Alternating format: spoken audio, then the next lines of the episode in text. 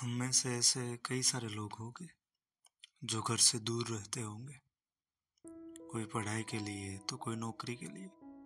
अपना घर छोड़कर कहीं दूर शहर में रहता होगा। तो जब ये पहली पहली बार घर से दूर जाने की बात आती है तो हमें ऐसा लगता है कि ठीक है, घर से दूर रहेंगे, अकेले रहेंगे, कुछ नया सीखने को मिलेगा अच्छा लगेगा।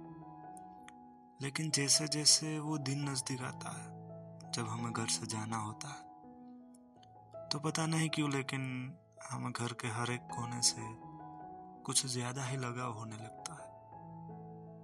जैसे अब हमें पता चलने लगता है कि घर से दूर जाकर हम क्या मिस करने वाले हैं।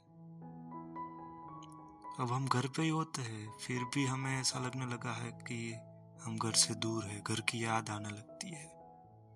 क्योंकि अब वो समय नज़दीक आने लगता है। जब हमें जाना होता है घर छोड़कर। तो जैसे तैसे करके हम फिर घर से निकल भी जाते हैं और दूसरे शहर में जाते हैं। वहाँ पे भी ऐसे सेटल हो जाते हैं।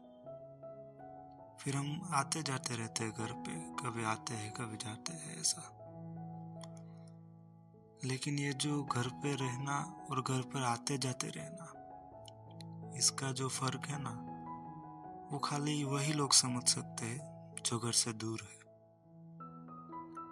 जब कभी कभी त्योहारों पे छुट्टियाँ नहीं मिलती और हम घर जा नहीं पाते तो अपने आसपास में सभी को अपने परिवार के साथ त्योहार मनाते देखते हैं तो अंदर से बहुत अकेलापन महसूस होता है।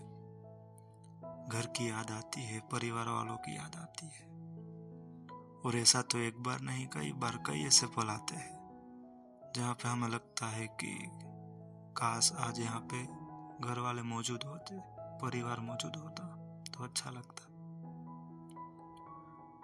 क्योंकि आप कितना भी कहीं भी घूम लो, कहीं भी रह लो, लेकिन जो सुकून घर पे परिवार के साथ मिलता है, वो कहीं नहीं मिलता।